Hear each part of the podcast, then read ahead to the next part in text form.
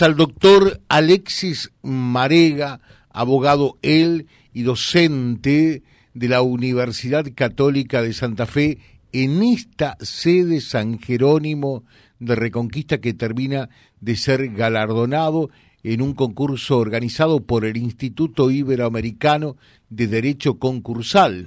Eh, doctor Marega, ¿cómo le va? Buen día. Hola, buenos días. ¿Cómo estás vos? Bueno, muy bien. Felicitaciones, en primer lugar, ¿no? Bueno, muchas gracias, muchas gracias. La verdad que fue una, una grata noticia eh, y por ahí es el, el reconocimiento a, al esfuerzo y a la dedicación, ¿no?, que uno le pone a la, y, y la pasión que le pone a las cosas que uno hace.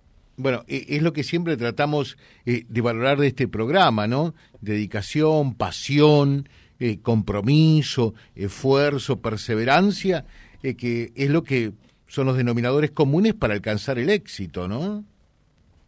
Sin duda, y, y más allá de, de, del éxito en, en sí mismo, yo creo que el, el esfuerzo en sí es, es un éxito, ¿no? En, en la situación en la que estamos, en, en, en Argentina, en, en, lo, en lo que nos toca vivir en el día a día, el poder ponerle esfuerzo y poder hacer lo que a uno le gusta y en lo que uno se siente cómodo, eh, ya es por sí mismo un premio en sí mismo, ¿no?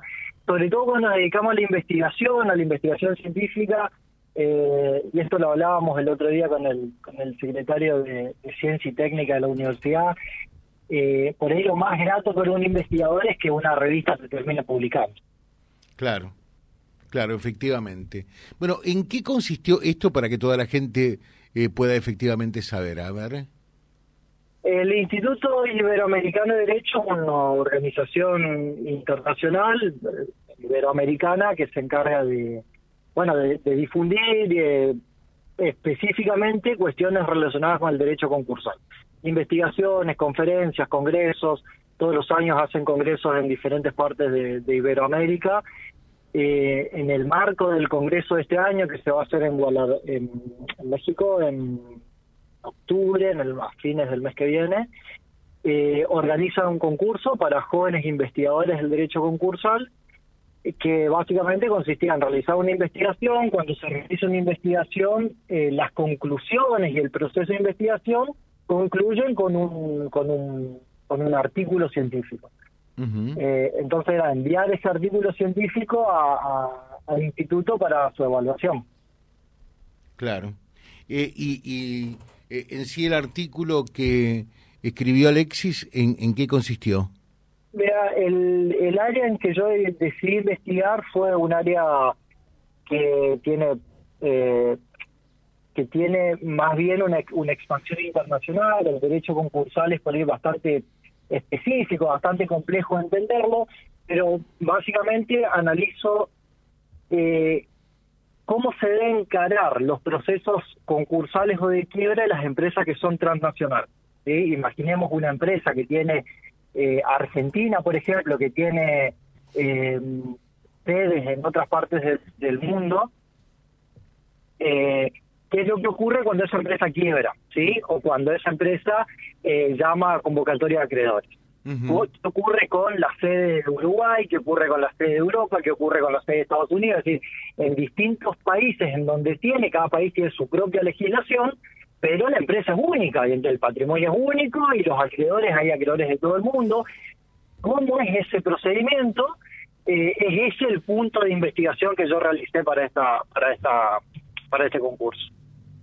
¿Y cómo sigue entonces ahora, eh, después de haber obtenido eh, este reconocimiento, este segundo premio en este concurso? ¿Cómo sigue ahora la historia entonces? El, la verdad que termina siendo un, un gran incentivo para continuar, para continuar investigando, para, claro. para, para incluso, incluso y, y esto me, me gusta y le digo siempre a mis alumnos, incentivar a otros a hacerlo.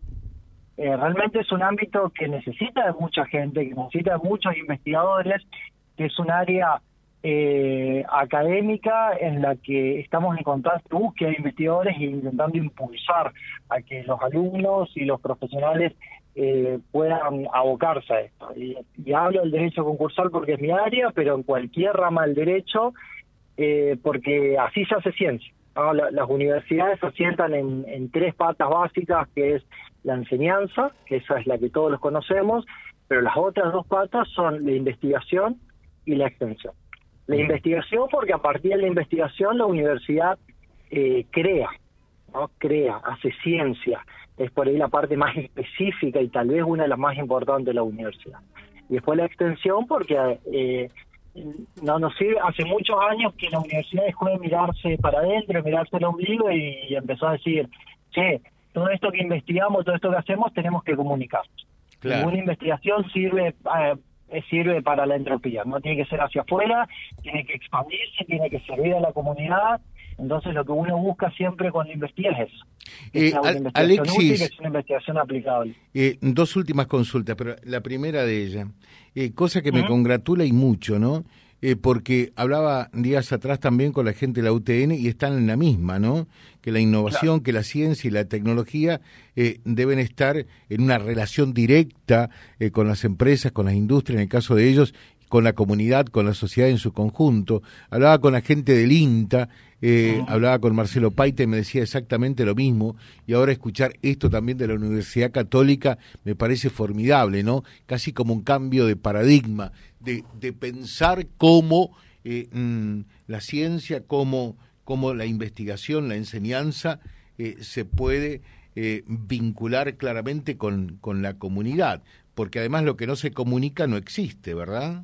Exactamente, exactamente. Y la ciencia tiene que ser una ciencia eh, que permita en su ámbito y en su área, por más reducida o más extendida que sea, eh, que sirva para mejorar la vida de la gente, ¿no? Para mejorar la vida de la gente, y hablo en general, para que sea, en el caso que yo estuve eh, investigando, para que los procesos sean más efectivos, más eficientes, más rápidos, para que las empresas que estén en crisis, eh, en el caso que investigué, empresas internacionales puedan llegar rápido a una solución, porque a la postre la empresa tiene que funcionar y los acreedores tienen que cobrar. Y ese proceso eh, que la ley te brinda la posibilidad de poder eh, eh, reorganizar las deudas, tiene que ser rápido, tiene que ser efectivo, tiene que ser eficiente. Hmm. Entonces a la postre la investigación tiene que servir para eso, para aportar a decir, bueno, ¿cómo hacemos para mejorar esta situación que no está del todo bien, o que se puede mejorar, en qué se puede mejorar, ¿no? Siempre mirando hacia afuera.